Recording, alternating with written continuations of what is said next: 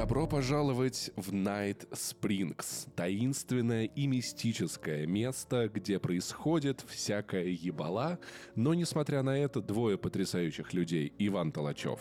Привет-привет. И Павел Пивоваров рассказывает вам о прошлом, чтобы подготовить к грядущему, которое, само собой, пугает. Итак, наша сегодняшняя тема, Вань, как ты мог догадаться, это, конечно же... Давай поддержим саспенс подольше, чтобы зрители, которые и слушатели, которые кликнули по выпуску подкаста с обложкой и названием, такие, про что же они будут сегодня говорить? Господи! Сегодня мы будем говорить об Октябрьской революции 1917 года. Паша, с чего все началось? Расскажи. С драки в магазине за булки хлеба, ты не поверишь, брат. А с чего началась Первая мировая война? С того, что, блядь, Микола Принцип, расстроившись, что упустил Франц Фердинанда, пиво пить пошел, и машина Фердинанда остановилась прямо напротив того самого злополучного бара. Все как всегда. На самом деле в этой истории много случайностей и всяких нелепостей будет с нами происходить тоже. Я собрал целиковый пересказ Алана Вейка, начиная с мини-сериала... А ты не хочешь переговорить свой фрагмент, потому что он был не Миколой, а Гаврилой? Гаврило Принцип. Давайте, да, я добавлю одно слово, Паш, заменяю там потом. Где Гаврило Принцип... Все, там подрежешь. Принцип! Вот. Да, принцип, блядь, давай, похуй. Принцип, я понял. Пошел на принцип. Принцип впернул, понял? Вот это вот, блядь, у вас начнется любимое. Это и есть Гаврила, кстати, принцип впернул. Короче, я собрал прям полную хронологию этой истории, включая мини-сериал Night Springs, который выходил до событий Alan Wake 1. Потом... с ума сойти, серьезно? Да. Там чуть-чуть совсем. Я бы сказал, что на самом деле там не очень интересный пересказ самого этого мини-сериала. Ну, это чисто тизер такой, да? Там буквально 6 серий по 5 минут. Но я его перескажу, потому что я про него не знал, никто про него не знал, людям будет интересно. Мы перескажем видеоигру Alan Wake. Коротко пройдемся, очень коротко, по двум дополнениям, потому что там происходит в основном мистическая полуебала. Мы вычленим из нее только суть, которая подводит нас к дополнению АВЕ для видеоигры Control, про которую мы расскажем совсем немножечко, самые базовые вещи, чтобы в конце мы пришли к удивительному выводу, к которому я пришел, подготавливая этот сценарий. Сейчас будет тизер-проброс и очень громкое заявление. Просто готовься. Я напомню, что я человек, который вот сквозь пальцы смотрел все трейлеры Alan Wake 2, единственное, ну, два я их посмотрел. Ну, на презентации ты... Да, я понятия не имею, что будет в Alan Wake 2. Кроме того, что там будет главная героиня, она агент ФБР. Я понятия не имею, с чем там кто столкнется, но... Из того, что я узнал, работая над этим сценарием, я готов сделать предположение, что сам Alan Wake будет злодеем в этой истории. Ого, ничего себе. Если ты хочешь спросить, почему, просто дай этому время, мы дойдем до... Я закончу сценарий, и ты скажешь... То есть это просто догадка, ребят. Это не спойлер, это не утечка. Я ничего не знаю про эту игру, но мне почему-то показалось... Это теория. Любимый жанр современный, да. Теория — это когда мы... Это когда мы смеемся над шутками. Вот те два чувака из подкаста... смеются. Они и орут. Вот, да, короче, поскольку донатов у нас не нападло, мы в целом можем единственное, что напомнить вам, ребята, что у нас все еще есть Patreon и Boosty, два потрясающих сервиса, где можете подписаться на наш подкаст. Я уже активно прохожу Человека-паука, но не так быстро, как мне хотелось бы, и я уже готов поставить деньги на то, что наш следующий, мы не договорили, будет про Человека-паука. Я бы ждал его где-то в первой неделе ноября примерно. Мы с вами обсудим, что нам там понравилось, что не понравилось, какой он вообще крутой, когда вот этот такой, вы сами сделали выбор. Вообще от нас.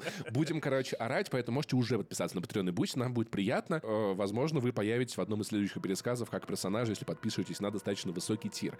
Также, если вдруг вам будет мало того, чем мы занимаемся, еще есть подкаст «Не занесли», который я веду с Максимом Ивановым, подкаст «Горящий бензовоз», который мы с Ваней и Вадимом тоже ведем. Это все еженедельные штуки, регулярные, не такие творческие, как то, чем мы занимаемся здесь обычно, и подкаст «Один дома». Это тот подкаст, где Ваня орет в микрофон. Очень красиво. И который Ваня месяцами не выпускает еще. Да, вот такой вот подкаст, очень, очень необычный посткаст. Я считаю, что современному художнику, чтобы стать художником, нужно объявить себя художником, а я суперсовременный художник. Я объявил себя подкастером и не выпускаю подкаст. Ну, Вань, как бы новый подкаст выпускает тот, кто нашел в себе силы этим заняться, вот, и не ленится. Фиговые, не-не-не, Вань, мой вариант нравится больше, он просто ироничный. Ладно, окей. Вот, ну что, ты готов отправиться в Night Springs? Спрингс. Опасное путешествие, из которого не все вернутся целыми, а кто вернется целыми, пожалеет об этом. Я не знаю, почему ты у меня об этом спрашиваешь, но я уже в Night Springs. Вот я на автобусной остановке Night Springs стою, тебя жду. Паша, давай, рассказывай мне, к чему я должен быть готов. Начнем мы с истории Джейка, независимого или зависимого журналиста. Подробности все я не успел выяснить. Который отправляется в город Night Springs, чтобы взять одно интервью. Он едет такой на машине, такой рулит педали, там все вот это такое, музычка играет. Это ты на права так сдаешь педали? Да. Знаешь, он вот такой вот едет по Night Springs, такой, а за горами ждет Армения. Вот так вот едет, короче, значит, поет и сбивает нахуй оленя маленького несчастного. Несчастного оленя. Зато не просто сбивает. Джейк в ахуе. Джейк выходит из машины, светит на оленя фонариком. Олень шипит нахуй, как кофе, когда убегает из джезвы. Джейк в ахуе отскакивает, а когда смотришь еще раз, этого оленя уже нет на его привычном месте. Вот ну, так то есть вот, то ли показалось, то ли это олень-мутант. Раненый, сбитый олень съебался. Но Джейк решил, что это в целом, ну, бывает что такого, ну, бывает мертвые олени убегали. У тебя бывало такое, что мертвые олени убегали? У меня постоянно. Слушай, круглые сутки, одно и то же. И Джейк доезжает до мотеля, где его встречает очень такой старый, такой седой владелец мотеля с своим сыном. И подводя Джейка к его домику, такому лесному-мотельному, он говорит, что... Эта тишина не то, о чем тебе стоит беспокоиться, потому что Джейк замечает, что здесь необычно тихо, как будто всех животных убили. К чему бы это, хрен его знает. На следующее утро, уже в дайнере, Джейк встречает свою старую знакомую, которая переехала в Bright Falls уже давно. Непонятно почему. Вот. Она просто обозначается в сюжете для нас. И после этого Джейк приходит на интервью кому-кому, к доктору Хартману. Если имя доктора Хартман тебе ничего не говорит, оно тебе потом нахуй скажет, так дохуешь, вот и ёбнешься. Оно же все скажет, да, я понял. Доктор отказывается говорить с Джейком на камеру и говорит ему, вы ведь писатель? Ну так пишите. Вот это вот просто... Вы доктор, ну так докторите, понимаешь? Вы же ёбарь, ну вот уёбываете. Программировай, блядь. Да-да-да, у него такой вайб советского какого-то, блядь. А он пришел у терапевта брать интервью? Да, это психотерапевт, у него клиника, да, вот в этом. То есть это его личная клиника, да. Доктор начинает рассказывать, как он общался с пациентами, запертыми в своем сознании, и тут у Джейка начинаются ебучие галюны, и приходит он в себя, уже прощаясь с доктором, понимаешь? То есть его просто вырубило, и они уже прощаются. И в машине Джейк обнаруживает на соседнем сиденье полную запись своих интервью и рисунок оленя, которого он видел в этом видении. Он не помнит, как он это писал, он не помнит, как он это делал. После, уже у нас начинается третий эпизод, Джейк приходит в себя в лесу. Посреди леса он просыпается утром. Его руки в красной глине, на него смотрит сын владельца мотеля и убегает. Журналист в ахуе идет, моется, умывается и приезжает в редакцию местного журнала к своей подруге, с которой он виделся предыдущим днем, и показывает ей интервью и рассказывает, что произошло. Она ему говорит, иногда от долгого пребывания здесь голова кругом. Джейк говорит, что закончился с рассказом, а его подруга советует уехать и выбросить все из головы. Он ей отвечает, для этого... Я и здесь. Намекая на какое-то непонятное прошлое, о котором нам не расскажут. После нам показывают владельца мотеля, который меняет лампочку у дома Джейка. Лампочку, свет, помнишь, да? Потом идет с каким-то хуем за ружьем, отправляется в лес, подскальзывается, ломает ногу и что-то утаскивает его в чащу. И больше мы его не увидим. Эпизод 4. Джейк пытается купить какую-то деталь для машины, поврежденной из-за сбития оленя в магазине, но ему объясняют, что этого надо ждать 6 дней, там типа Амазон, понимаете, все дела, у нас тут вообще вас тут таких как много. Завтра, брат. В общем, классический завтра, брат в штате Вашингтон. Кстати, очень бесит то, что город Вашингтон не в штате Вашингтон. Я думал, только в России вот этот тупизм развелся. Нихуя, если вдруг не знали... Есть город Вашингтон, DC, хуй соси, губой тряси. Да, и он округ Колумбия, да. Кстати, интересный факт, округ Колумбия — это единственный округ, который не представлен в Конгрессе. Они платят налоги, но у них нет никакого представительства в Конгрессе, потому что там живет дохуя как бы... Серьезно? Там живет вся вашингтонская элита. И логика в том, что люди, которые живут там, депутаты, политики, они не должны протаскивать интересы свои, вот места, где они живут, вперед всех остальных. Ух ты, прикольная идея, кстати, да. Москва не может голосовать, примерно такая история. Ну, что-то типа того, да.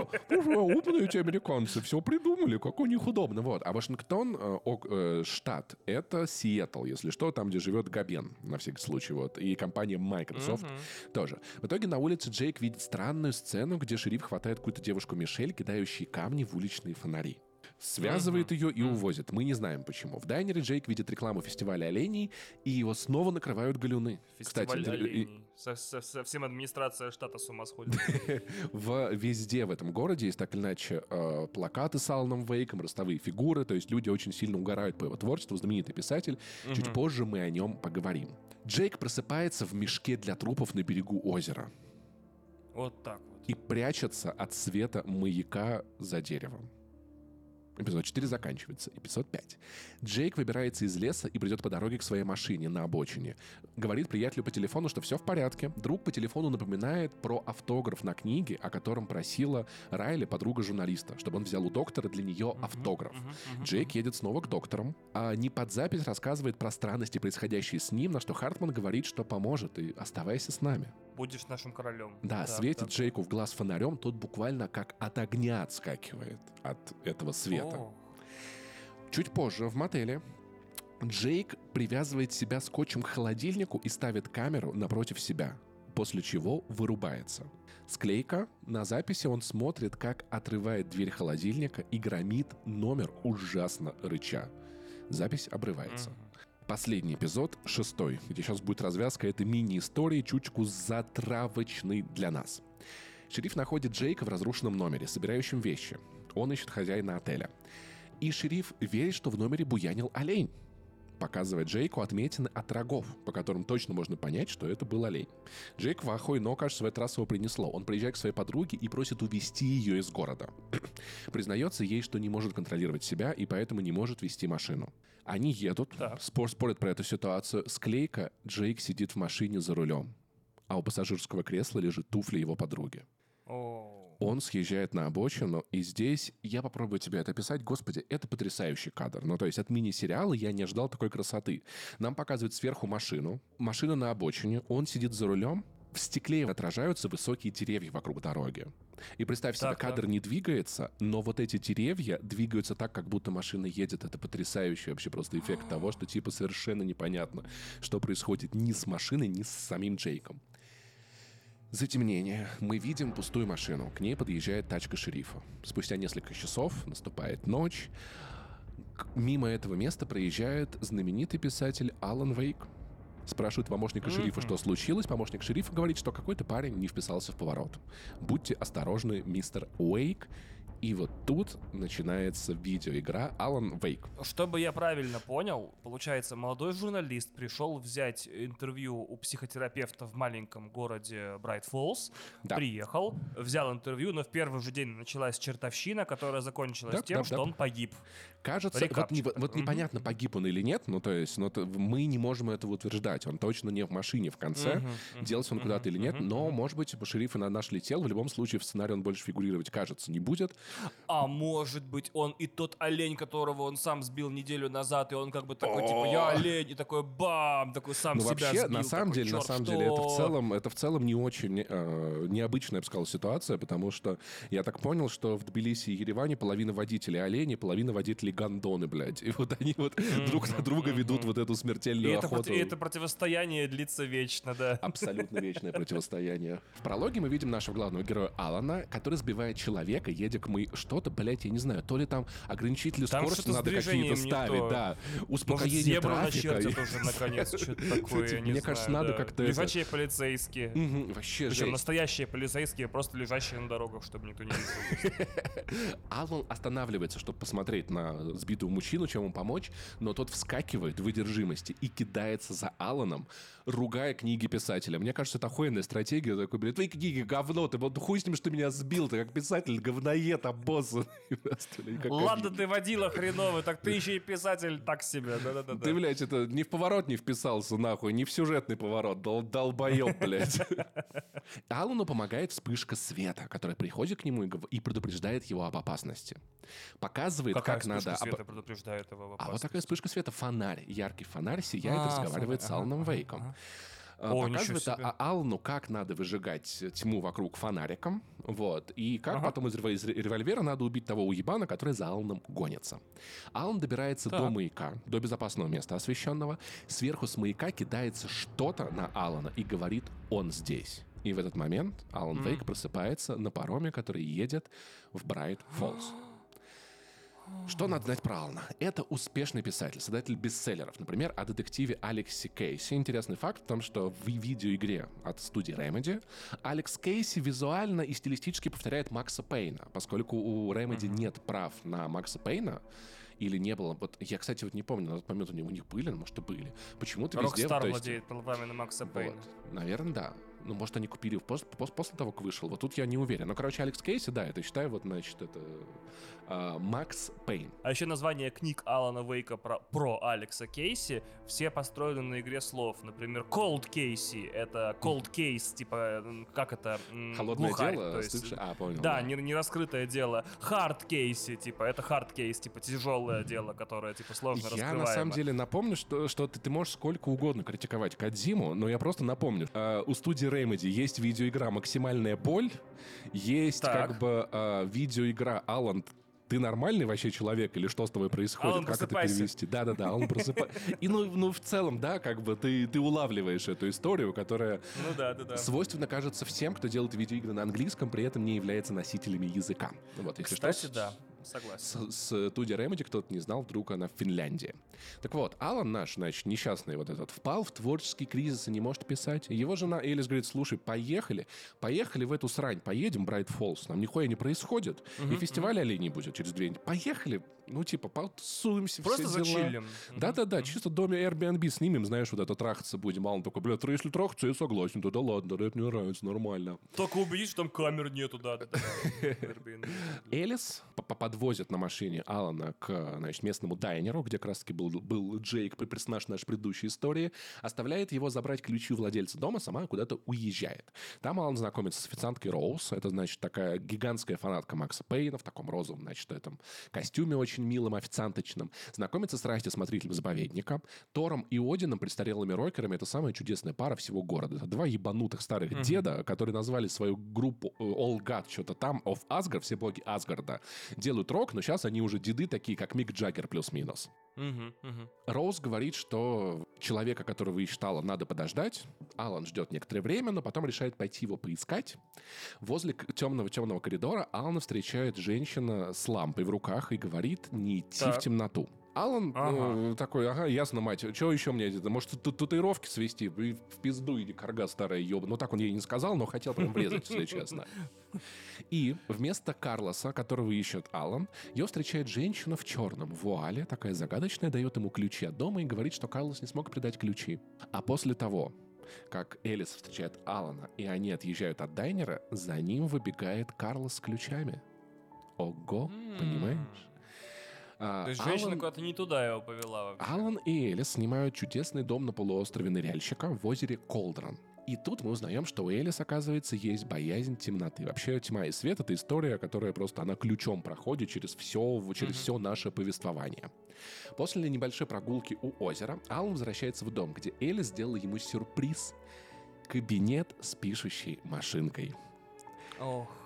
А мы вроде трахаться приехали, говорит он такой, типа, блин, мы вроде трахаться приехали. Интересно, если бы у Алана была импотенция, она что, там в соседнем кабинете был бы траходром БДСМ? Я не знаю, Вань, представь, у тебя подкасты не пишутся. Тебя Кристину увозят куда-нибудь в озеро, знаешь, в Тбилиси. А там микрофон. Нормально вообще нет. Понятное дело, они посрались. Мало того, что там, да, никто не лечит писательский блок этой печатной машинкой. Еще и печатная машинка, это грохота, блин, с этими чернилами, все руки в чернилах. Почему нельзя было MacBook просто поставить, серьезно? С этой лентой разъебись, с этими клавишами механическими тоже с запарка. Нормально вообще, спасибо огромное, дорогая Элис. В итоге они ругаются, Элис говорит: мама была права, он такой: да я маму твою ебал, если что, всю твою семью ебал до 7-го коленя. Вот, в итоге, стандартный аргумент в споре с женой. А в итоге выясняется, что Элис прочитала книгу... Тогда получается, он ее отец.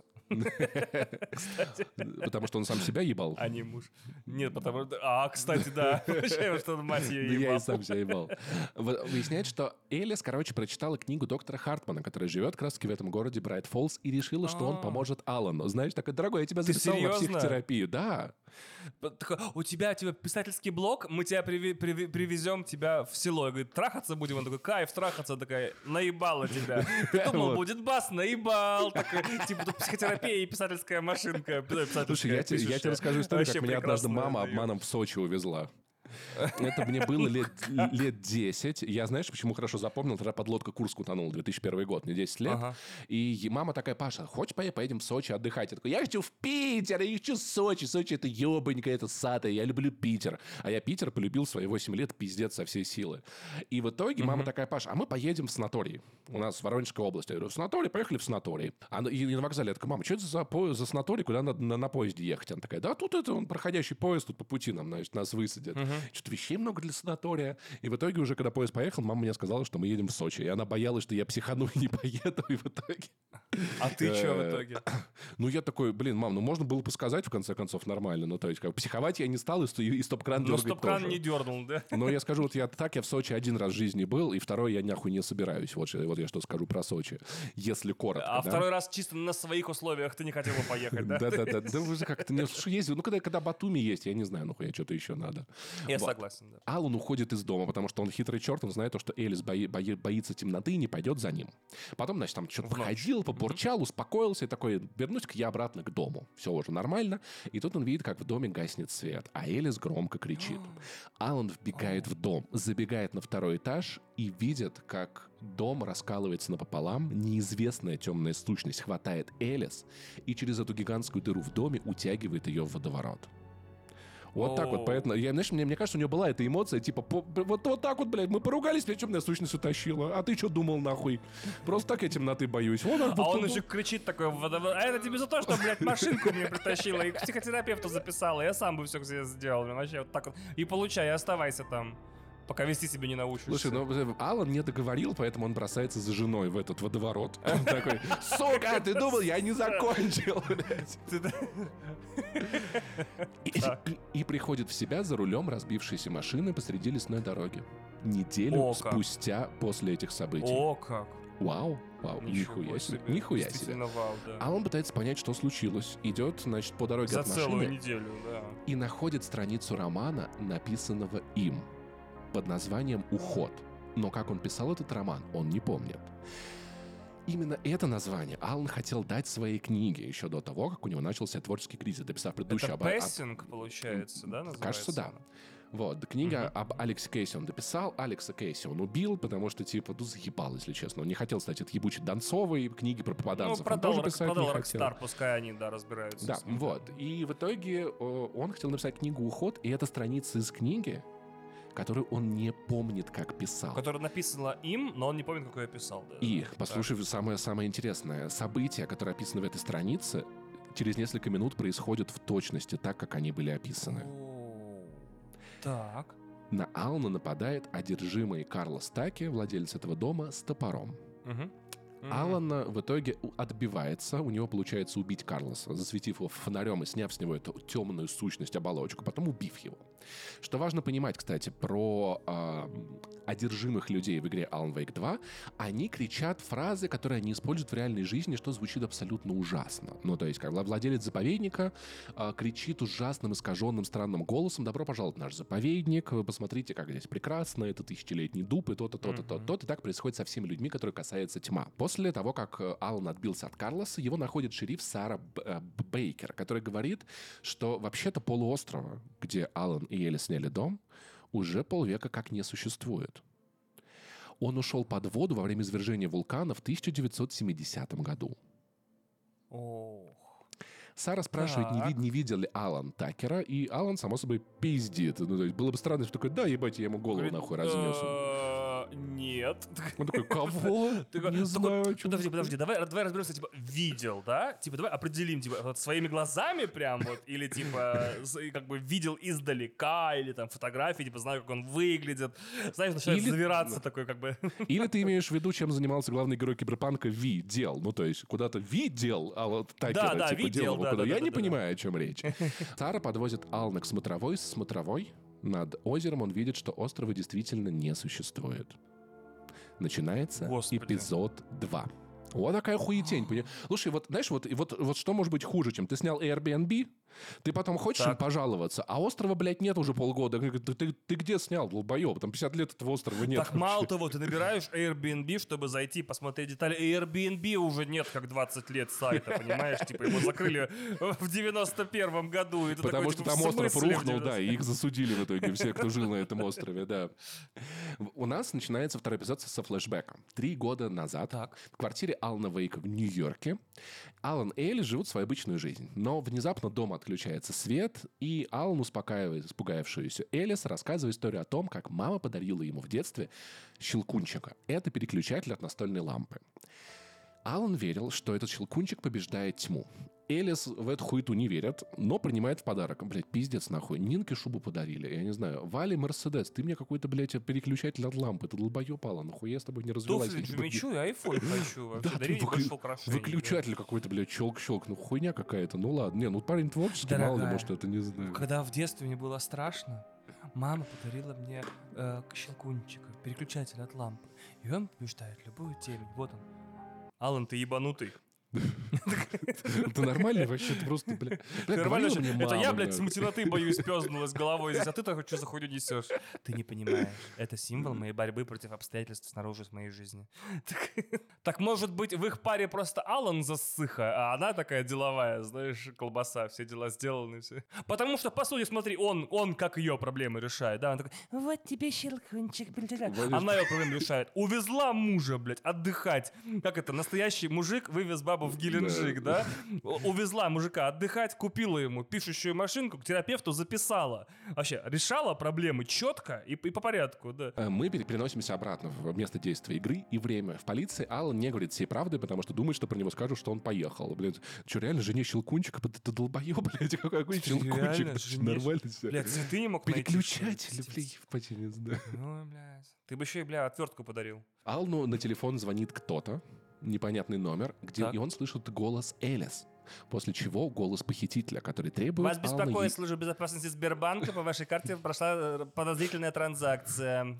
Вас беспокоит служба безопасности Сбербанка, чтобы вернуть жену. Пожалуйста, явитесь ночью на пик влюбленных. Спасибо большое. Да. Так, и что же говорит ему на самом деле голос чтобы там жены? Обговорить условия выкупа. Ну, ему звонит похититель. Ну, то есть он сначала слышит свою жену, а потом уже похититель. Он говорит, приходи ночью на пик влюбленных, мы там с тобой повлюбленимся, понял? Серьезно? Какой-то похититель? Похититель. Какой-то человек, который похитил его с жену с места, которого не существует 50 лет, с помощью того, что расколол дом. Серьезно? Мало того, Алан тоже в эту хуйню не верит. Похититель говорит ему выйти во двор полицейского участка, где тот на кресле старой машины обнаруживает водительское удостоверение Элис. О как. Вот, так что возможно, как бы да. Возможно, ему просто все приснилось, да. Окей, так. Алану звонит его агент Барри. Барри совершенно ебанутый чувак с вайбом Дэнни Девита, который за Алана нахуй всех засудит. Он пиздить никого не будет, но засудит просто нахрен. Который уже приехал в город искать своего друга. А в вестибюле полицейского участка Алана встречает доктор Хартман, который рассказывает, что говорил с Элис по телефону и уговорил ее приехать в Night Springs. Алан думает буквально 2 секунды, максимум 3, и ебает этому доктору по ебалу нахуй. В этот момент его агент Алан говорит то, что я вас всех нахуй засужу, поняли? Алан вас ёбнул, я вас засужу, ясно? Вот. Но Хартман как бы снимает все свои претензии, говорит, все окей, ну ёбнул, что так у нас тут это, блядь, в Bright Falls так вообще каждый день происходит. В итоге Барри и Алан отправляются в местный турцентр. И в новом уже временном снятом доме герои ругаются. Барри просит Алана все рассказать полиции, а Алан просит Барри завалить ебало и закрыться в доме. Потому что, блядь, ну вообще-то правильно, ты хуйни вот не видел правильно. В жизни. Тут сколько я тут уже тусуюсь, блядь, тут олени избивают, они уползают нахуй, Барри, я сейчас тебя собью, ты сам уползешь. Слушай, я написал, говорит, 100 тысяч книг про полицию, и полиция обычно приумножает количество проблем уравнения, а не уменьшает. Даже наша американская. В итоге Алан выходит из дома и через несколько минут находит турцентр целиком уничтоженным тьмой. Смотритель, поглощенный тьмой, нападает на Алана и умирает от его рук. Вообще, в целом, я понял, одна важная вещь. Не надо нахуй на Алана нападать. Кто на Алана нападает, они тут же себя пиздюли. Мне кажется, это в целом суть всех игр. Ну, писатели Remedy, такие, знаешь, да. Вот ты попробуй на Сергея Лукьяненко напади, бля. Слушай, помнишь, как Советский Союз на Финляндию напал? Там в целом такая же хуйня получилась. Опаньки. Вот оно, прошло и полчаса. Не нападайте на людей, да. Барри видит из окна всю эту черную срань, и теперь он верит Аллану. У него теперь вообще ноль вопросов просто нахрен. Он теперь вообще ни про какую ни полицию не говорит, он все. Он согласен, говорит: Алан, давай, иди, занимайся своими делами, я тебя тут подожду, если что, я забаррикадировался. Звоним в охотников за привидениями, да, если что. Да. После леса полного одержимых Алан встречается с похитителем, требующим, чтобы писатель отдал ему рукопись нового романа. Потому что похититель знает о том, что Алан писал этот роман. Алан, как человек, собственно говоря, творческий и романтичный, вступает в драку. Ты просто ёбнутый приехал. Такой, всех вас запишешь, блядь, вы чё? Он уже, по-моему, человек 50 к этому моменту убил, там, минимум. Алан вступает в драку и убегает. А похититель кричит, что прирежет Элис, если не получит рукопись. Но мы даже не знаем, как выглядит похититель, правильно? То есть, как нет, ну, то есть, нет, он видел. Это мужик, он такой в охотничьей разгрузке, ну, такой охотник, типа кепка у него, такой, типа, северный реднек, вот так условно его назовем. И он такой: я забрал у тебя жену, и мне нужен твой роман. Мне нужна рукопись, да. Давай рукопись, нахуй, я тебе жену отдам. Мне не то, что прям эта жена сильно нахуй сдалась. Я понимаю, надо с этим, с которой там «Игру престолов» пишет, такую же хуйню замутить, типа, ты там рукопись, мы тебе жену. В чем проблема? У него жены нет. А, он перестраховщик, прикинь. Да, вот он что, я в Alan Wake играл, блядь, я сам ее похитил, но ее никто не найдет. Да. Дальше идет совершенно охуительная сцена, которую я просто упомяну. Это геймплейный интерес, нам по сюжету похуй, но Алан находит машину на обочине, садится в нее и едет, светя яркими фарами, разъебывая по пути всех нахуй одержимых, которых он только может увидеть. Ёбаная тьма пососала жирный пистрюн, потому что, блядь, у Алана машина с фарами. В итоге похититель звонит Алану и говорит: слушай, что-то, ну я погорячился, конечно, давай нормально поговорим еще разок, реально, как некрасиво получилось. И назначает Алану встречу в угольной шахте через 2 дня. Блять, Паша, совсем не подозрительно, блять. Ну совсем не подозрительно, блять. Давай на мясозабойном заводе встретимся. Или не знаю, где еще. В пустом поле, блять, в недострое. Давай в морге встретимся. Ну слушай, все лучше, чем за гаражами, Вань. Ты знаешь, что самая жизнь за гаражами всегда происходит. Перед гаражами, в принципе, все очень даже прилично, а вот за гаражами полный пиздец. Нужно сделать этот мем с этим чуваком, у которого костюм, а сзади в зеркале видно, что он в стрингах, и типа передняя часть гаражей за гаражами. А в этот момент Барри, агенту Алана, звонит Роуз, та самая официантка из дайнера, и говорит, что у нее есть рукопись. У нее есть рукопись, и пусть они приезжают за ней в ее трейлерный парк, где она живет. Так вот и все, титры, приезжаем, забираем рукопись, везем. Когда камера немножечко отъезжает, мы видим ту самую зловещую старушку в черной вуале, стоящую рядом с официанткой. Фак, так. Эпизод 3. Алан и Барри приезжают к Роуз в трейлерный парк. Владелец парка рассказывает им про писателя Томаса Зейна, который был дайвером и жил в этом месте, жил на этом самом острове. И поэтому остров называется островом ныряльщика. Но в 1970 году остров реально пошел ко дну из-за землетрясения. А за неделю до этого возлюбленная Томаса Зейна Барбара утонула в этом самом озере. Неделя, опаньки, такая ситуация. За этим неприятным разговором герои добираются до трейлера, но вместо рукописи получают кофе со снотворным. Ну, вот такая ситуация иногда бывает. Если ты приходишь к мутным людям, которым заставляет звонить тебе женщина в черной вуале, ты получаешь кофе со снотворным. Такая вот хуйня. Да, никакой рукописи. Ну, нет, на что шел, то и напоролся, как бы, да, действительно. На что они рассчитывали? На кофе с кофеином, что ли? Все произошло не просто так. Во сне с Аланом разговаривает Томас Зейн, который призывает его зажечь огни. И за ним Алан видит темную сущность в виде Барбары. Та темная женщина с вуалью — это возлюбленная Томаса Зейна. А еще раз расскажи мне, пожалуйста, их историю. Что у них случилось у Томаса Зейн, и у Барбары? Писатель, жил на этом самом острове. Барбара утонула в озере. Через неделю остров пошел ко дну вместе с Томасом Зейном. Больше их никто не видел. А, то есть они погибли с разницей в неделю, все, понял, да. Окей. Итак, Алан просыпается, видит Барри спящим, Роуз в жутком стрессе, значит, на полу, а у ворот Алана ждет агент ФБР Найтингейл, который подозревает Алана в неназванном преступлении. Соловьев. Да. ФБР вызвал владелец парка, обеспокоенный долгим визитом, такой, ну чего там реально, кофе пьют 5 часов. Типа, ты реально можешь вызвать ФБР, типа, алло, ФБР, блядь, приезжайте. Я думаю так, на самом деле. Вызвать полицию, и полиция вызывает ФБР. Вот мне кажется, что к этому моменту в Night Springs уже были ФБРовцы, поэтому они приехали вместе с полицией. То есть, мне кажется, это так выглядело. Алан убегает от ФБР через лес, потому что мусора, бля, волки позорные, а кап вообще, я знаю, чего тут делаете. Факты полиции, да. На его удачу темная сущность уничтожает полицейских, машины, вертолеты с помощью одержимых птиц, животных и всякого прочего. И оторвавшись от погони, Алан спешит на встречу с похитителем. Рукопись и он такой, тьма, дай 5 вообще, фак. Да, тьма такая, нормально, ебать, вообще просто, да это копы. Позор, позор. В конце концов, полицейские просто увидели тьму и такие, шмаляем срочно вообще. Если бы это был белый туман... Конечно, они такие, если бы это был белый туман, там был разговор, был бы другой. Давайте разберемся, поговорим, да. А тьму, знаешь, тьму чуть что сразу прижимают, короче, щемят, бля, пиздят, уже жестко. Жизни тьмы важны, я считаю, да. Да, полностью согласен. Алан спешит на встречу с похитителем, но рукопись у него все еще нет. И похитителя тоже нет. Алан прождал его нахуй вот всю ночь. И только к следующему вечеру похититель звонит и меняет место встречи на Mirror Peak. Алан такой, бля, братан, да ты заманал нахуй. То туда пойди, да, то да, сюда. Да. Я тебе кто? Я тебе курьер, что ли? Ты что вообще просто? Ты знаешь, сколько такси в Bright Falls стоит? Да пиздец, там он ногами это все делает, понимаешь? Он такой, я, бля, 1000 одержимых убил, там еще 2 нахуй, ну сколько можно? В итоге Алан прибывает на Mirror Peak, где находит похитителя одержимым. Похититель признается ему, что у него нет Элис. Ему просто поставили задачу забрать у Алана рукопись. Темный вихрь... А кто поставил задачу? А вот вопрос, понимаешь? Вот интересно, так, кто, наверное... Это... А кому выгодно? Кому выгодно? Вот чья идея? Западу, конечно же, да. Чья марионетка Запада? Ну, это же как бы западное побережье, в конце концов, определенно. А, точно, да, все, согласен. В итоге темный вихрь подхватывает этого несчастного мужика и убивает. А Алан успевает в последний момент зажечь фальшфейер и падает с высокой смотровой в озеро.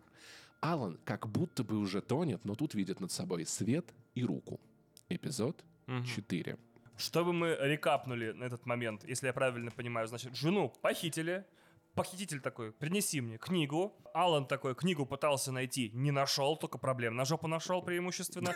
Еще и ФБР, еще и полиция, какие-то массовые разборки очень непонятные. И он такой, бляха, пришел на встречу с похитителем, типа, ладно, просто так жену отдай. А он такой, а тут прикол такой, знаешь, в чем заключается? У тебя нет рукописи, а у меня, бля, нет твоей жены, ебать. Вот так получилось. И в итоге 4 главу мы начинаем, в принципе, на том же самом месте, ну, как бы, в том же самом сюжетном месте, что и 1. Ладно, 2. Да, вот такая ситуация. Жены нет, а он тонет. В жизни так бывает. Да, я понимаю. Что жену никак не найдешь, да. Тьма догоняет, и агенты ФБР, блядь, черти вообще ебаные. Просыпается Алан уже в клинике доктора Хартмана для душевнобольных людей искусства. Представляешь себе целый рехаб вообще, где самые известные музыканты, писатели. Вот это тусовка, нахуй. Тупак вот Шакур, Сальвадор Дали, вот это все, да.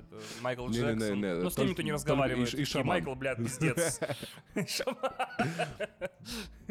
Хартман объясняет Алану, что Элис погибла. А все последующие события — это результат шизофрении Алана, который не смог смириться с гибелью жены и вообразил себе фантастический мир, где он пишет рукопись, события которой воплощаются в реальность.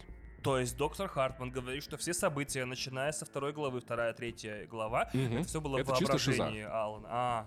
На самом деле, на это еще неплохо работает пруф, что Алан, помимо того, что находит рукописи того, что с ним случится дальше, он еще регулярно по Bright Falls находит телевизоры, где видит себя пишущим книгу и говорящим об этом. То есть тут еще и визуальная галлюцинация подключается. Но Алан, не мы с тобой, Вань, не наивные вот эти вот 2, значит, это пирожочка. Алан не верит доктору. Тогда, типа, пойдем лечиться, пить галопридол, да. Алан не верит нахуй доктору.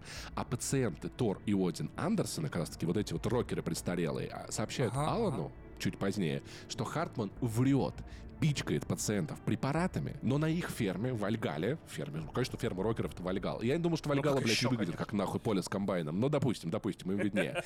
Есть кое-что, что прольет свет на происходящее. И заодно советуют напиться местным самогоном, чтобы восстановить воспоминания. Я ни разу не видел самогон, который так работает, но в Вальгалле, блядь, возможно, у Тора и Одина, блядь, Андерсонов, может быть, все, я уже нахуй верю. Remedy очень часто использует мотивы скандинавской мифологии в играх. То есть в Макс Пейне был клуб Рагнарок и так далее. И наркотик назывался, если я правильно помню, Валькирия, а главная компания злодеев называлась... Не помню как, если честно. Этот самый...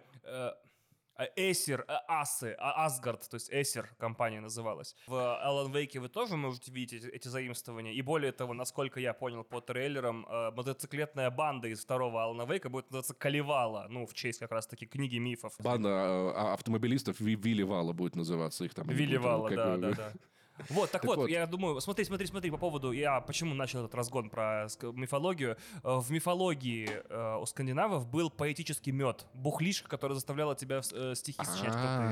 Вот, и поэтому, наверное, они говорят, типа, выпив поэтический мед, и типа тебе по кайфу будет, да, сочинять стихи, и ты все вспомнишь и станешь очень умным, да. Медовуха, наверное, простая, я уверен. Слушайте, а это политический мед, блядь. Выпил и такой, доколе, блядь, с такой страну развалились соки. Ребята, а у вас там что на фирме? Поэтический мед? Нет, это самогон, блядь. Нет, у нас политический мед, да. Политический самогон, вот это, блядь. Самый популярный напиток в России, собственно говоря. И закусываешь его бутербродом, который не Крым. То есть, если Крым не бутерброд, и закусываешь на бутербродом, который не Крым. Ну да, вот все, политический самогон. И нормально все будет, давай это, знаешь, за нас. Из страницы романа, которую дали Алану братья, мы узнаем, что Эмиль Хартман был другом Зейна, вот этот вот самый доктор. Был другом. Так он ему тоже 100 тысяч лет, что ли, получается? Ну тогда он уже в возрасте. Так вот, он был другом Зейна и убедил Зейна использовать силу озера в своих интересах. Так, сила озера. Все, что написано в этом озере, притворяется в реальность. Музыкальные произведения, неважно, это должна быть творческая хуетень. Томас, поняв этот эффект, сильно испугался, но Хартман сказал: братан, нормально, все, давай используем, что такого, ничего страшного не случится, все будет нормально. Но когда Томас пропал, Хартман открыл клинику, потому что сам не был творческим человеком. Он не мог ничего написать для того, чтобы это притворилось в жизнь, и искал творческих людей, которых бы использовал. Для чего? Для коррекции истории или что? Ну, типа для того, чтобы управлять этой силой, того, что, да, можно писать что угодно, оно сбудется, вот. У нас, знаем одного типа, он в Конституции так написал, тоже, наверное, думал, что сработает, но какая-то хуйня пока что получилась.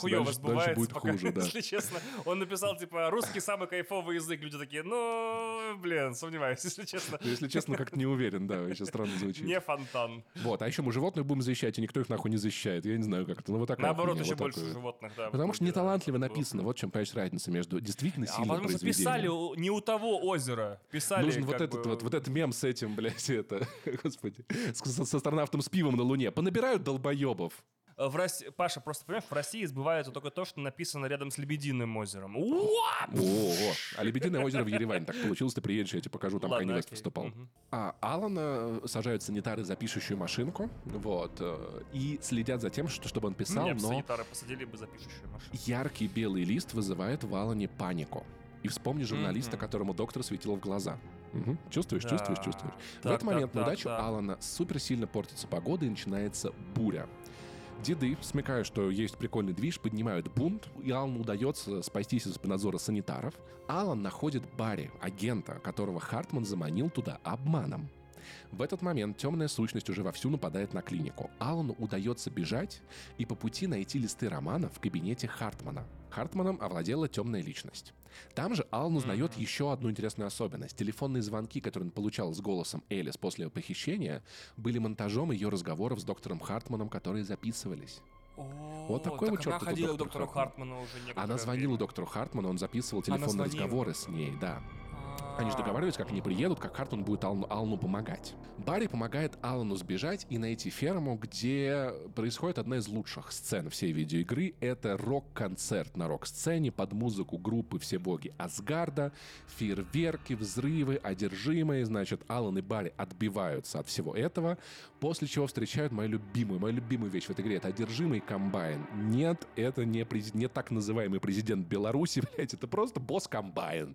Вы в какой еще игре видели босса комбайна, который на вас нападает? Я ни в какой другой. Если честно, в Splinter Cell 1 главного злодея зовут Комбайн Николадзе, если ты не помнишь. Он президент Грузии. Ты грузин, что ли? Не знал? Да, жесть, серьезно. Нет, там миссия в Тбилиси. Это. Привет, ты че? Комбайн. Я столько раз первую часть проходил. Надо еще раз перепройти, посмотреть, архитектура будет.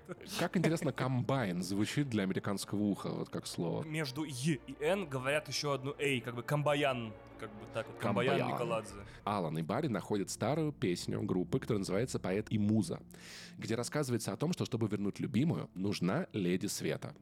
Леди света — это местная городская сумасшедшая Синтия Уивер по прозвищу Фонарная леди.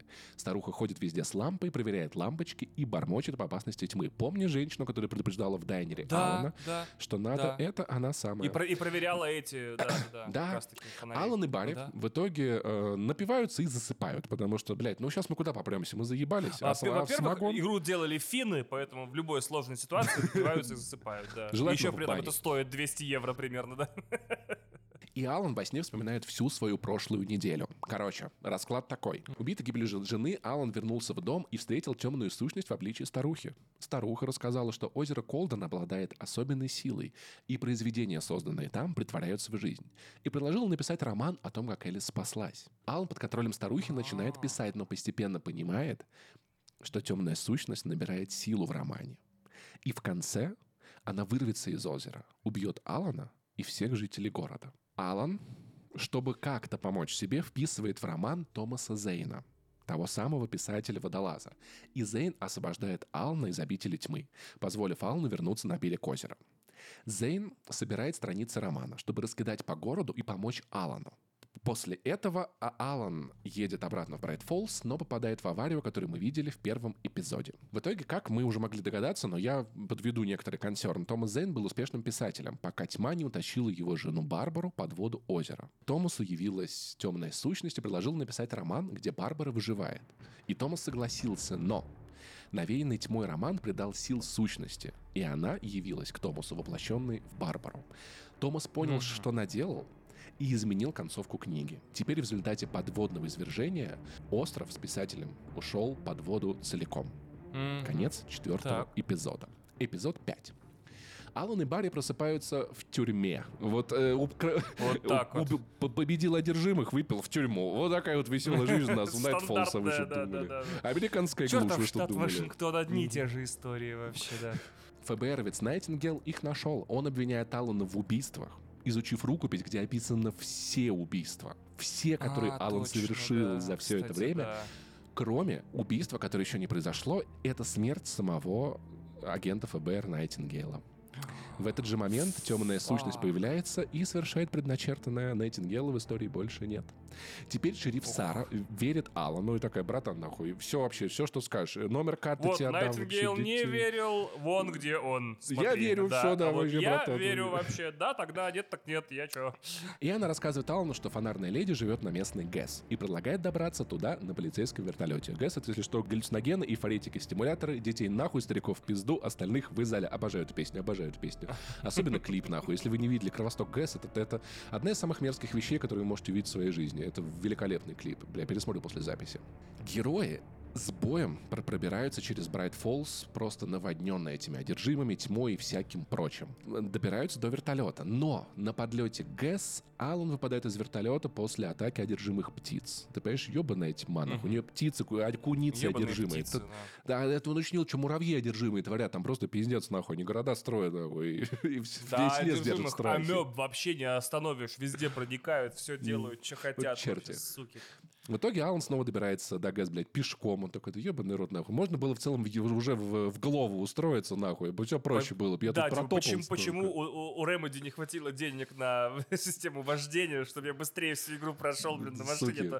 Пешкозавром сюда, пешкозавром туда, уже заебался. Синтия встречает Алана и рассказывает ему, что все эти годы она ждала его. Синтия была фанаткой Зейна и даже завидовала Барбаре. Томас Зейн завещал ей артефакт на случай, если темная личность проснется. В ярко освещенной комнате, которая находится на этой ГЭС под постоянным, там даже нет ни одной тени, там такое количество лампочек, что просто, блядь, ёбнуться можно. В этой ярко освещенной комнате Алан находит щелкунчик. Тот самый выключатель от настольной лампы из детства Алана. Послушай дальше. В той же коробке Алан находит рукописи Томаса Зейна о детстве Алана. Вот эта вот история с щелкунчиком, которую Томас Зейн вписывает в детство Алана. Хотя Томаса Зейна сюда вписал сам Алан. Это просто... Это невероятно пиздато закрученный сюжет, если честно. Я вот за что Alan Wake обожаю, это сюжет. Сейчас вот так вот его разложив вот так вот по полочкам, я еще сильнее от него ебанулся. И Алану не остается ничего, кроме как войти в озеро с щелкунчиком и сразиться с темной сущностью. А после этого дописать роман, потому что последняя страница романа осталась в темной обители на дне озера, где он может спасти Элис. эпизод нахуй 6. Алан отправляется к озеру, атакуемый темной сущностью он добирается до берега. Писатель прыгает в озеро с обрыва и оказывается в темной обители. Такое пространство мистическое, полукое, потустороннее. Мимо него проплывает Томас Зейн и говорит, что победить сущность без сердца можно только... Вот послушай, да, такой, привет, чё, как, я тут плаваю.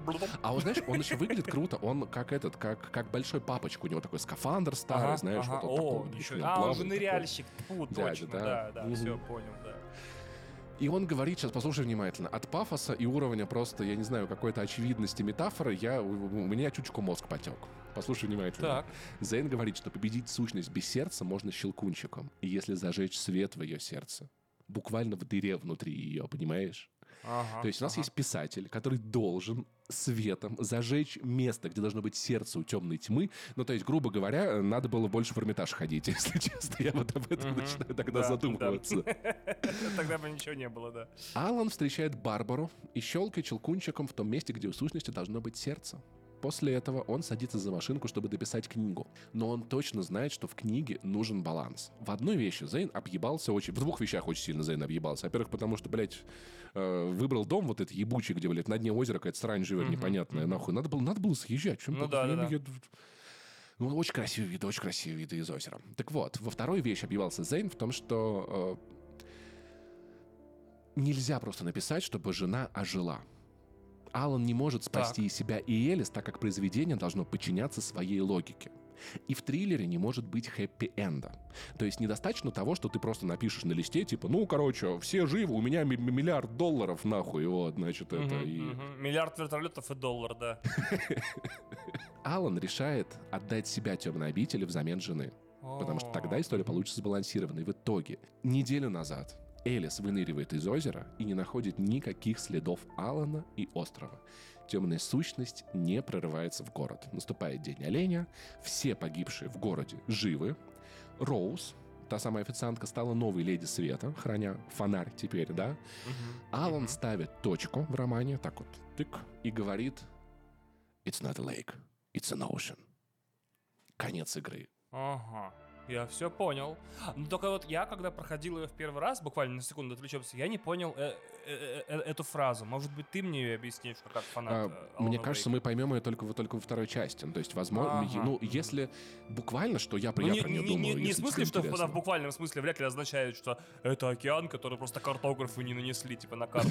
Мне кажется, имелось в виду, что сущность живет не только в одном озере, что это гигантский океан, на самом деле. Я вот так это понимаю, крайней мере. Но я думаю, что где-то в Alan Wake 2, скорее всего, эта тема как-то продолжится. Закольцуем, собственно, пересказ Алана Вейка первой части. Писатель приехал в город писать. Да, и какать. Там, может быть, даже удастся там где-нибудь блевануть в углу, там, не знаю, что-нибудь такое, да? Проебал жену. Понял, что проебал ее не просто так, типа ее никто не украл, не убил, а ее подчинила себе, темная сущность. Забрала себе, взяла. Некая темная сущность, которая мало того, что реализует все художественные произведения, которые написаны рядом с ней, еще и темная, еще и подчиняет себе волю всех. Но видишь, темная сущность не может сама написать того, что она вырывает снаружи. Ей нужен писатель, который написал бы то, что она освободилась. Вот. И в итоге, значит, сражаясь с темной сущностью, он понял, что даже сражаться с ней нужно по ее же законам, или по его же законам. Ну, по законам произведения творческого. Невозможно отступить, да. То есть, если и книга говно будет, то как бы нихуя не получишь. Вот озеро какое. Озеро такое сидит, читает, такое, блядь, Алан, ну срань какая-то ебаная, ну как тут вообще... Не-не-не, это я реализовывать не буду, херня. Вот, отдал себя взамен жены. И остался в темной обители, да, озеро. В темной обители, в этом писательском кабинете, который физически как бы находится на дне озера, но на самом деле в другом измерении. Где-то, да, типа того. То есть, он как бы буквально не существует, но его жена Элис выжила. Все, я понял. И все, кого он убил, в итоге живы. То есть город в полном порядке. То есть город в состоянии... А те, кого убила сущность, там агент Найтингейл... Нет, вот все откатилось на неделю назад. Вот как было, когда вот Алан... Ну, то есть как было 2 даже недели назад. Ну, то есть Алан приехал, остров провалился, Элис выживает, Алан нет, все, с городом все супер-пупер, чики-пуки. 2 дополнительных эпизода, они не продолжают напрямую сюжет игры. Ну, в каком смысле? Они про Алана Вейка, который заперт в этой обители. Но они происходят как бы в параллельных произведениях. Алан попадает в всю реалистическую версию города Брайт Фоллс и понимает, что он по-прежнему находится под озером Колдерн в темной обители. На помощь ему приходит Зейн, который руководит писателем при помощи мобильного телефона. Наконец-то, блядь, у нас GPS появился какой-то и точки отмеченные. Вот, чтобы писатель смог вывести себя из темной обители и добраться до того места, где написанное может стать реальностью. Во время путешествия ему попадается несколько телевизионных экранов, которые показывают ему безумную версию самого себя. И этот безумный Алан говорит о последующих событиях, предостерегая Алана обычного. Тут у нас будет несколько Аланов фейков, в этом главное не запутаться, да?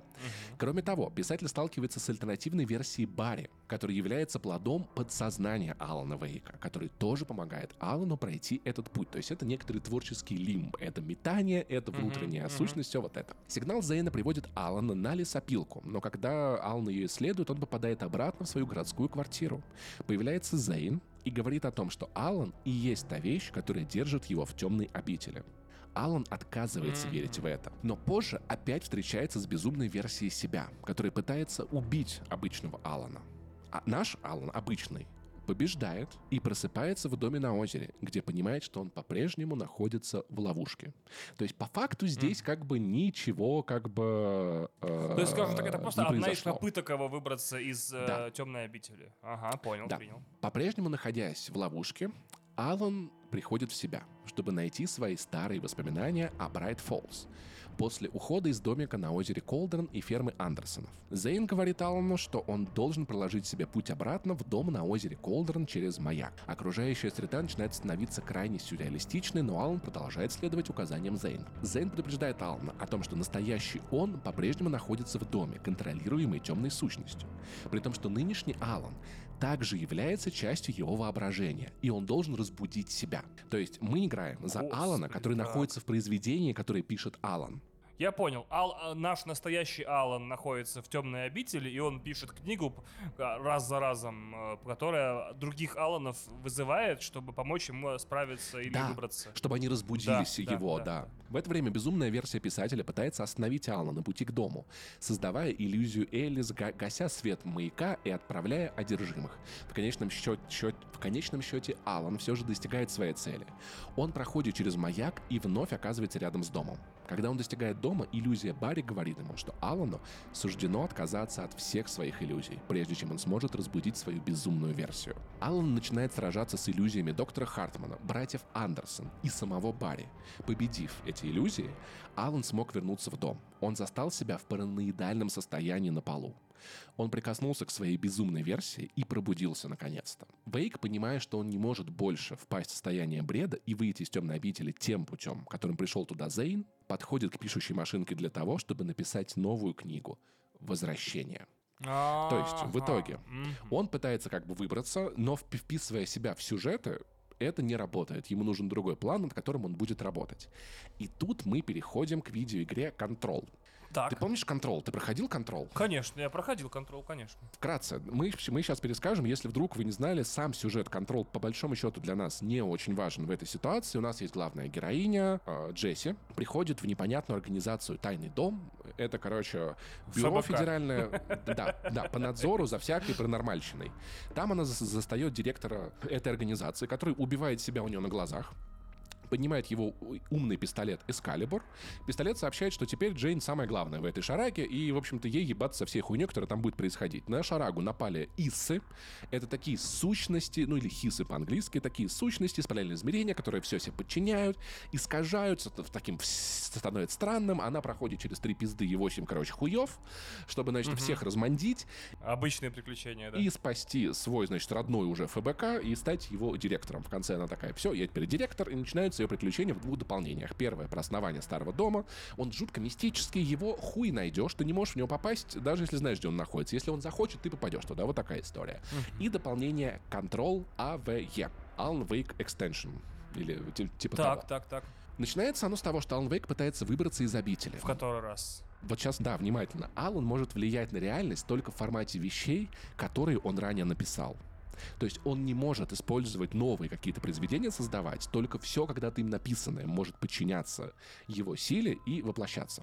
Но ему было нужно идеальное произведение. Идеальное произведение. Еще мы узнаем, что бюро исследовало озеро Колдрон и события, связанные с Алланом, после всей этой ситуации, потому что, очевидно, это какая-то аномалия. Конечно. Судя по записям, бюро в какой-то момент даже раздумывало сделать Алана Вейка директором своей организации, потому что, ну нихуя себе, чувак вообще ебет всех вокруг.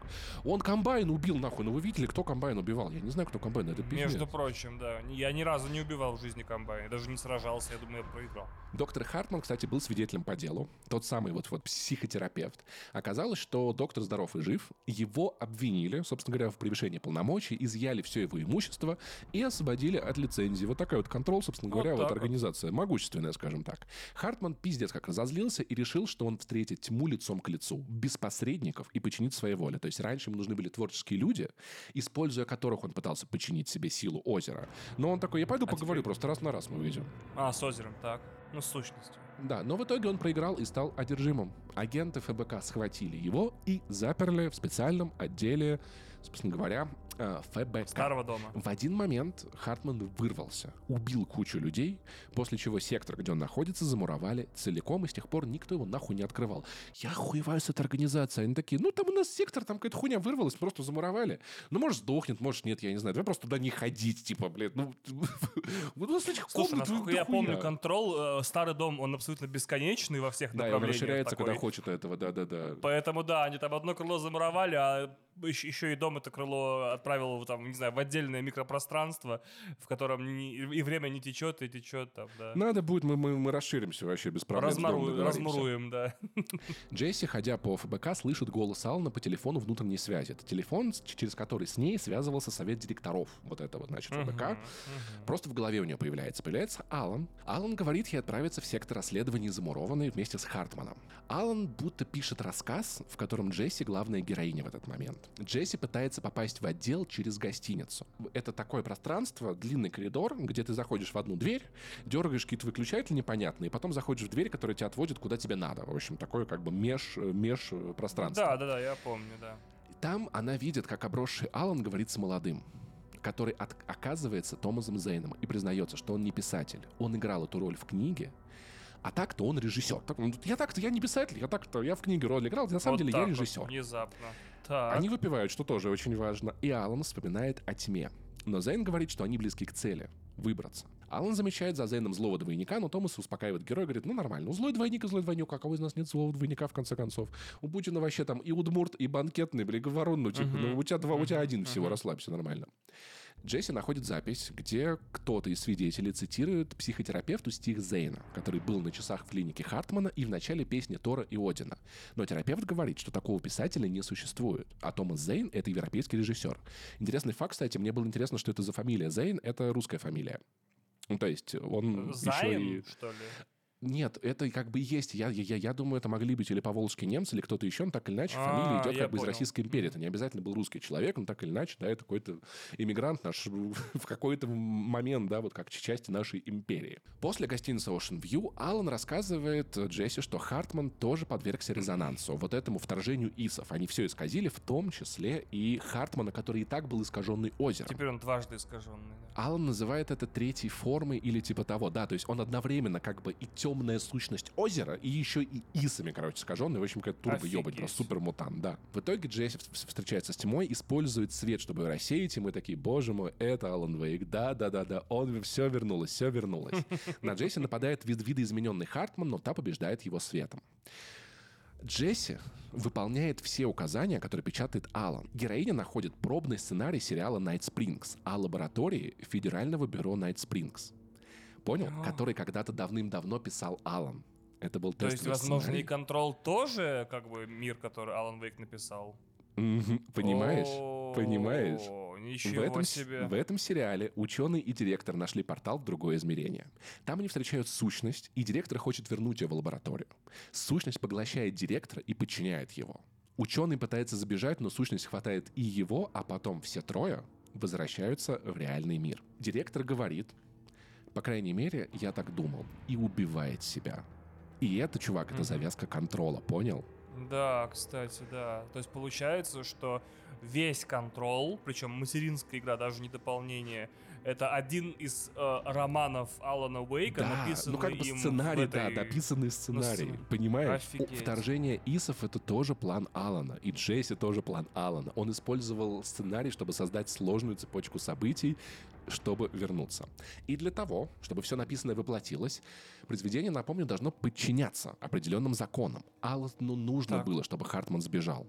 Используя своего злого двойника, Алан явился домой к Элис, этим злым двойником, напугал ее, чтобы Элис пришла в ФБК для дачи показаний.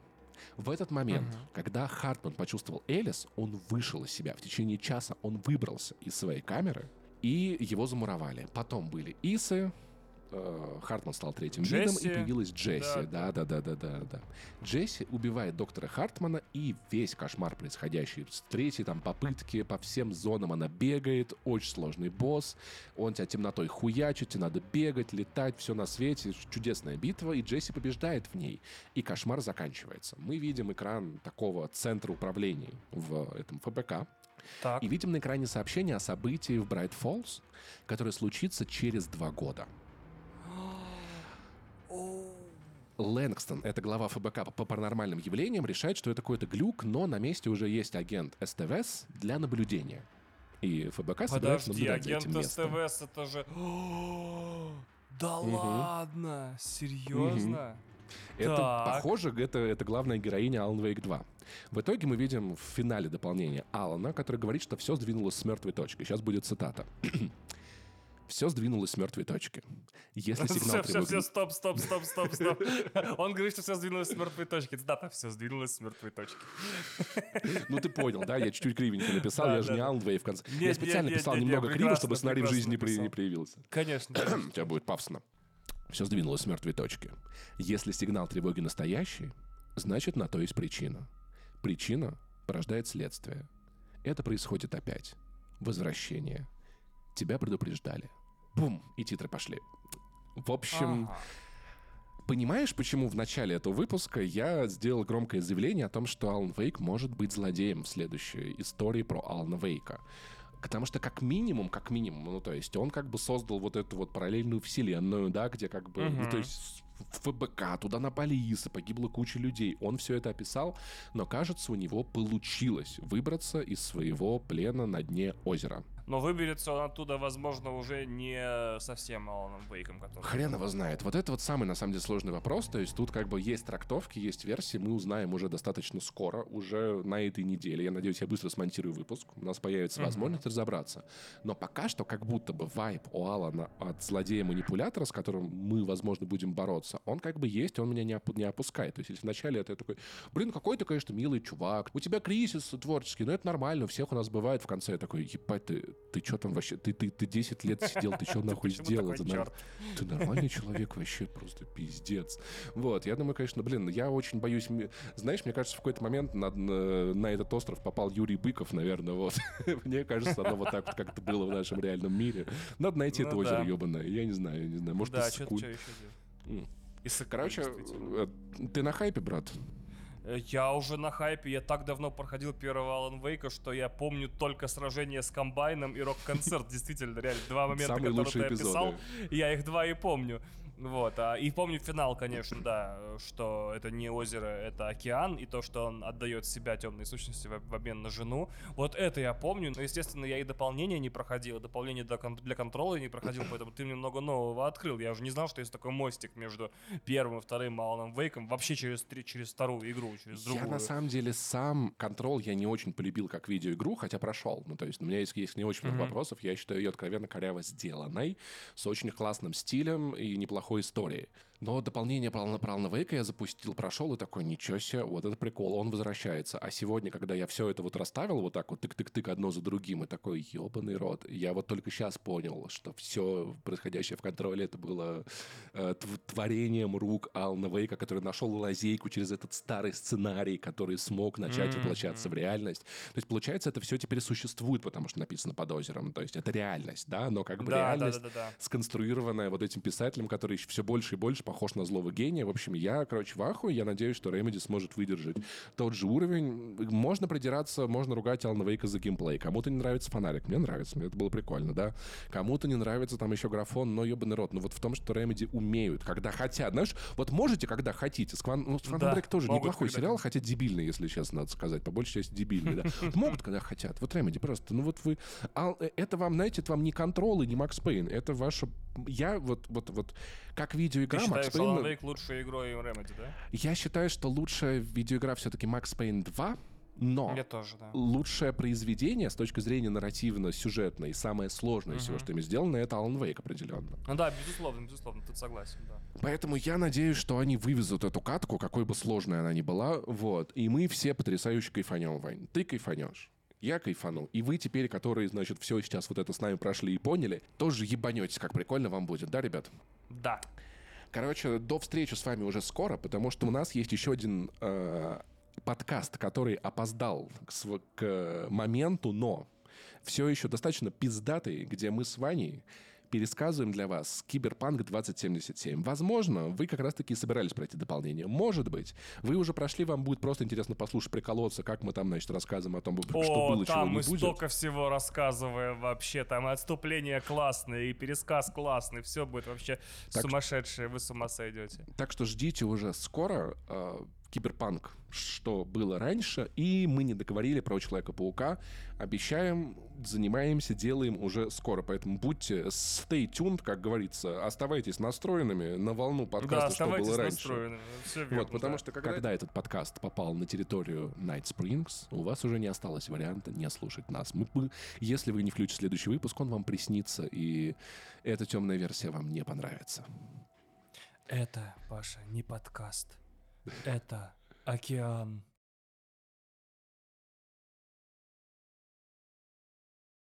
Одну секунду. Одна доставочка, и мы продолжаем. Не проблема. Так, Паша ушел встречать доставку. Мне нужно что-то сделать. Что-то рассказать, наверное. Паша слышит меня. Блять. Едем в соседнее село на дискотеку. Кристина пришла.